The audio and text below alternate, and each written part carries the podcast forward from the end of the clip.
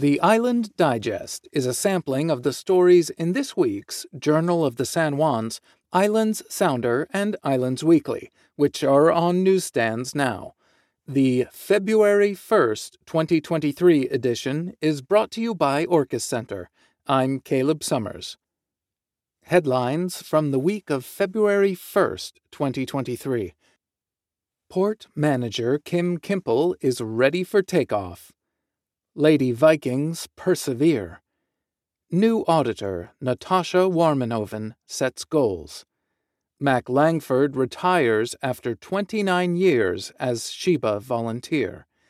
Plus, choice excerpts from the Sheriff's Log. From the Islands Sounder, Port Manager Kim Kimple is ready for takeoff, by Colleen Smith-Summers.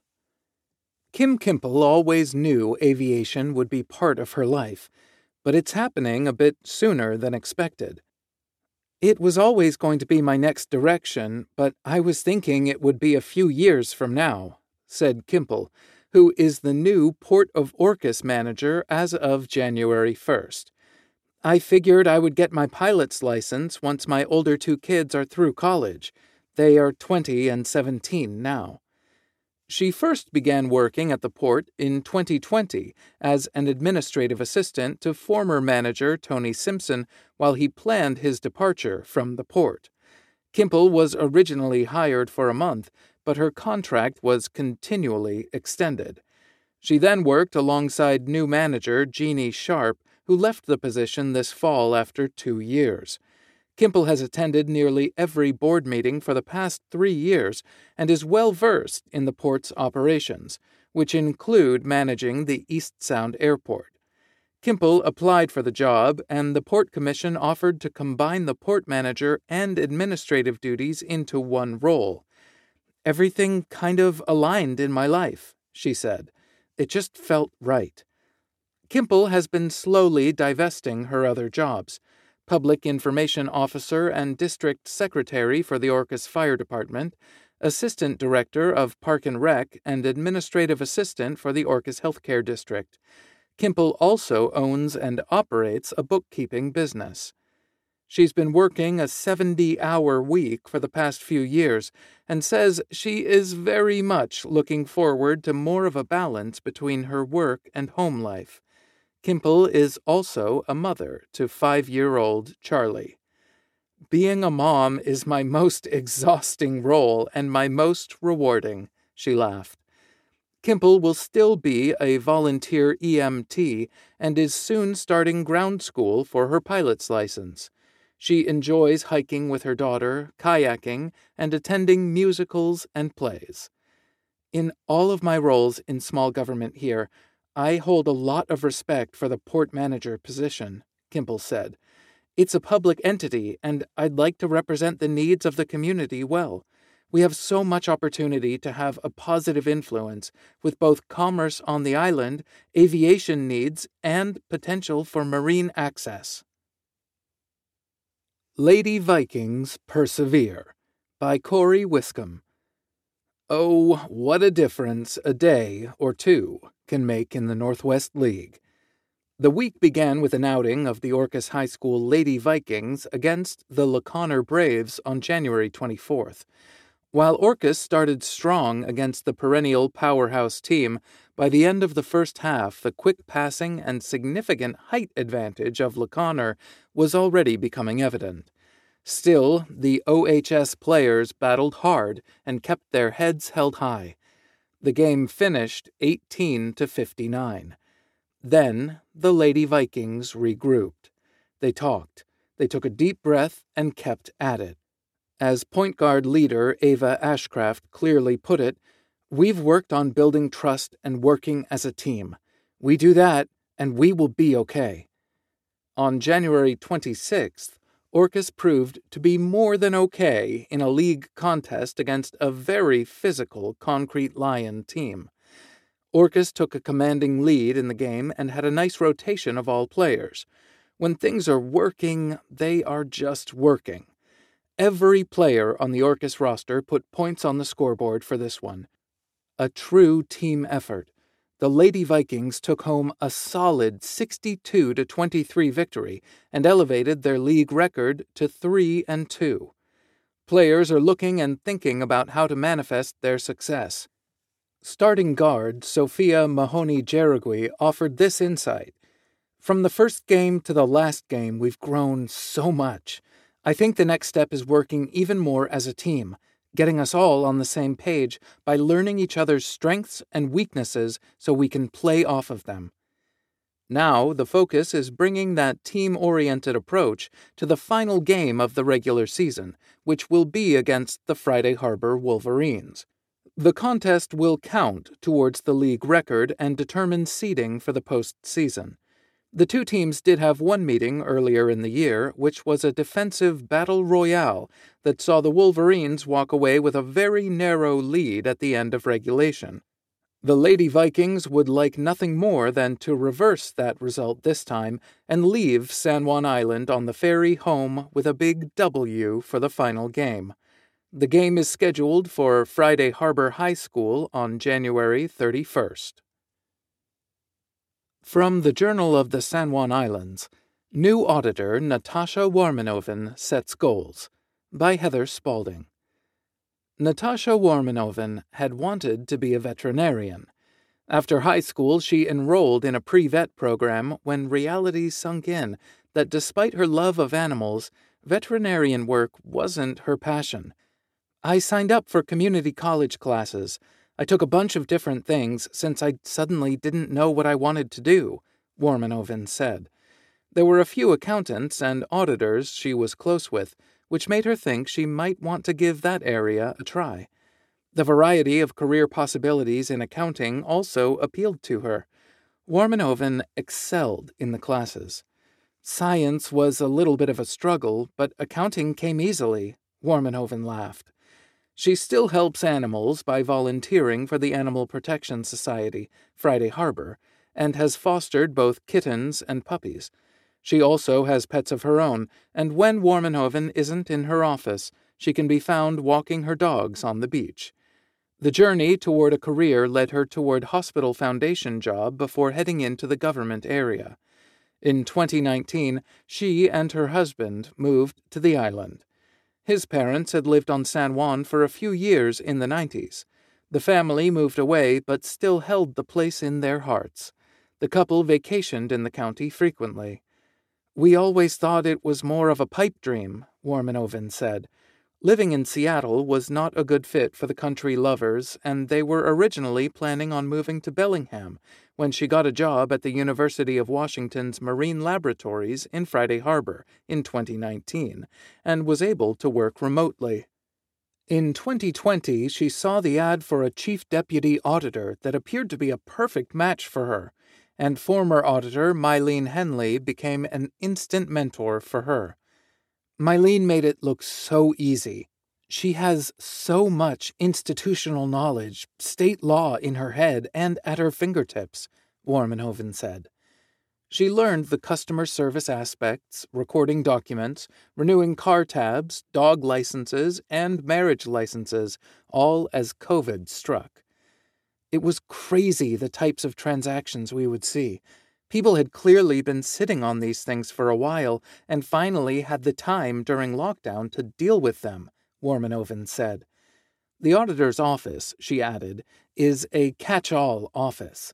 On the accounting side, the office handles the county's financials, accounts payable, accounts payable for junior taxing districts, payroll, grant disbursements, the budget, and manages the general ledger of expenses and receivables. The taxing districts include the hospital, school, fire, and cemetery. There is also vehicle and vessel licensing, not driver's licenses, marriage licenses, and dog licenses. Previous to COVID, Anacortes D M V would come to the islands and renew driver's licenses, and according to Warmenhoven, they are trying to return that service. Meanwhile, there are at least two or three people a day that come to the auditors expecting to be able to renew their driver's license, only to be turned away. Dog tags are on sale until March thirty-first. It's one of the fun things we get to do. We love it when people bring their dogs in, Warmenhoven smiled.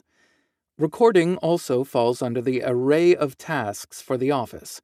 Legal documents, real estate transactions, easements, surveys, and maps all are recorded. The auditor also ensures fair and impartial elections. I'm very excited to learn more. We have a great staff and we have a really engaged community, one of the highest voter turnouts in the state. And people come in and watch us count the ballots, she said. It's nice working in a community that cares so much. Both for the county and her office, one of the biggest upcoming challenges will be switching over to a new financing software. The new software is called MUNIS, and it includes not just financing, but human resource tools and other bells and whistles that will assist all the county departments. I'm very excited, but it takes time. People get used to using certain equipment, so it's going to be an adjustment for everyone. Staffing for the county will also be a challenge, not only with affordable housing issues, but finding space for them to work. We are running out of space, Warmenhoven explained. We just hired three more people, which we needed to do, but we are tripping over each other. She is still looking for one additional staff person, her own chief deputy. Implementing the software and filling the chief deputy position are two top priorities. Her other goals include the next biennium budget for twenty twenty-four twenty twenty-five. That process will begin in July with communication to all the department heads, working with a budget analysis and budget committee that will review and present their recommendations to the council toward the end of the year. The council will then adopt the budget after making their changes. I'm so happy to be here, on the island and in this office for the next four years. We're so lucky to step out our door and have the amazing beaches and trails, Warmenhoven said. From the Islands Weekly, Mac Langford retires after twenty-nine years as a SHIBA volunteer. Mac Langford retired as a statewide health insurance benefits advisor, SHIBA, volunteer at the end of December after twenty-nine years of service. Back in nineteen ninety-three, T T Langford, who was the operations manager for the Lopez Medical Clinic, suggested to her husband, Mac, that he might want to think about becoming a SHIBA volunteer. Being a wise man, Mac heeded his wife's advice and signed up. In December nineteen ninety-three, he was certified as a SHIBA volunteer and has been helping Lopezians with their transition to Medicare ever since. Mac says the most enjoyable part of being a SHIBA volunteer was the opportunity to help so many of his fellow Lopezians, many of whom he already knew, but some of whom he got to meet for the first time. The SHIBA staff at the Office of the Insurance Commissioner and his fellow SHIBA volunteers on Orcas and San Juan Islands wish Mac the best in his new retirement adventures. They held a farewell luncheon to honor Mac's amazing twenty-nine years of service on January sixteenth. Lopez Island will not be without SHIBA assistance, though. We're currently training Renee Coplin as SHIBA volunteer on Lopez. Until she becomes certified, the Orcas Island SHIBA volunteers will provide assistance by phone and over Zoom to Lopezians. To schedule an appointment, call three six zero, three seven six, five eight nine two. A free, unbiased service of the Washington State Office of the Insurance Commissioner, SHIBA, provides confidential Medicare counseling in San Juan County, sponsored by Inter-Island Healthcare Foundation. And now, a few excerpts from the San Juan County Sheriff's Log. On January eighteenth, Lopez deputies responded to a possible theft of a chainsaw. The possible suspect was gone on arrival. Information was collected for further investigation. A Lopez deputy and a public works employee responded to a downed tree on Lopez Sound Road. The tree had trapped a non-local couple who were looking at property and considering moving. The tree was removed, and the couple has not been seen back on Lopez since then. On January twentieth, a San Juan deputy responded to a report of a welfare check as a dog sitter did not return a dog. The deputy contacted the sitter, who sounded intoxicated on the phone. Upon arrival, the sitter was about to leave their house to drive the dog home. The dog was returned by the deputy. A report of theft was investigated and determined to be civil between family members regarding family photos. A trespass notice was issued. On January twenty-second, a deputy on Orcas Island responded to a report of a vehicle in a ditch. The driver was charged with taking a motor vehicle without permission, having no valid operator's license, and providing false information to a public servant. A deputy on Orcas was dispatched to an animal problem call in East Sound. The dog was found and taken into quarantine as it had attacked livestock. After the investigation was completed, all animals were found to be unharmed. The owner of the dog was given a citation. This concludes the February first edition of the Island Digest. This edition is brought to you by Orcas Center. Orcas Center is your place for fun and intrigue this winter with live concerts, performances, art openings, and more. To check out upcoming events and purchase tickets, visit w w w dot orcas center dot org. Thank you for listening to the Island Digest, a small sampling of what's in your local print newspapers this week. The Journal, Sounder, and Weekly rely upon advertising, subscriptions, and donations to support our mission of high-quality community journalism. To contribute, visit our websites or email publisher Colleen Smith-Summers at c smith at sound publishing dot com. Thanks for tuning in, and come back next week for more local news from San Juan County, Washington. I'm Caleb Summers.